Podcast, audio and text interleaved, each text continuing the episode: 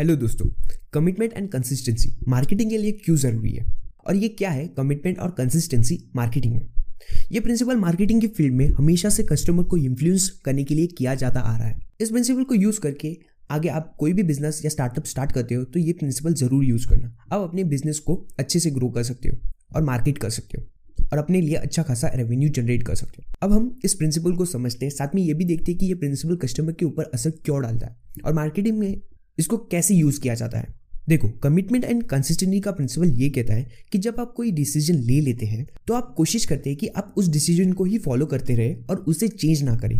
ये बात सुनने में तो बड़ी सिंपल सी लगती है, पर इसका असर बहुत बड़ा और गहरा होता है। असर बहुत बड़ा और गहरा, ये कैसे? जब आप किसी एक ब्रांड का प्रोडक्ट परचेस करते हो तो कई बार ये होता है कि आप दूसरे प्रोडक्ट भी फिर उसी ब्रांड के परचेस करते हो। अगर वो ब्रांड आपको अच्छी प्रोडक्ट दे रही है तो इस बात में कोई बुराई नहीं है, पर अगर उस ब्रांड के बाकी प्रोडक्ट बेकार है, पर आप उनको बस ये बात प्रूफ करने के लिए ले रहे हैं कि आप तो उस ब्रांड के या उसी ब्रांड को यूज़ करते हैं तो इसमें आपका ही नुकसान है। अब सिंपल सा दूसरा एग्ज़ाम्पल दू तो इसी तरह आप किसी फ़िल्म एक्टर को पसंद करने लगते हैं तो आप उसकी बुरी फ़िल्मों को भी अच्छा बताने लगते हैं। पर लोग ऐसा करते क्यों है?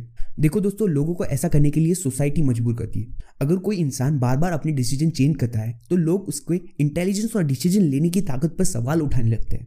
इसलिए धीरे धीरे हमारी ये आदत हो जाती है कि हम हमारी डिसीज़न को चेंज ना करना ही पसंद करते हैं। अब आते हैं मेन मुद्दे पर मार्केटर इस चीज़ का फ़ायदा कैसे उठाते हैं? वो ये चाहते हैं कि आप बस एक बार उनके ब्रांड को दूसरे के सामने अपना ले और इतने में उनका काम हो जाता है। वो कैसे अभी? आपने ट्विटर पर देखा होगा कि कंपनी पैसे देकर अपने हैशटैग्स प्रमोट करती रहती है। अब ब्रांड का नाम नहीं लोगा, आप समझ ही गए होंगे। बीच में तो बहुत बहुत चैलेंजेस वगैरह चल रहे थे या कंपटीशन चल रहे थे ब्रांड के नेम पे। और लोगों को एंकरेज करती है उन हैशटैग्स को यूज़ करने के लिए।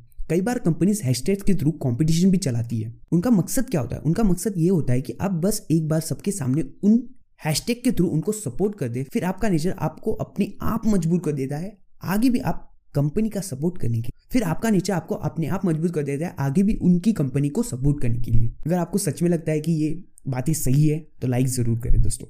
धन्यवाद।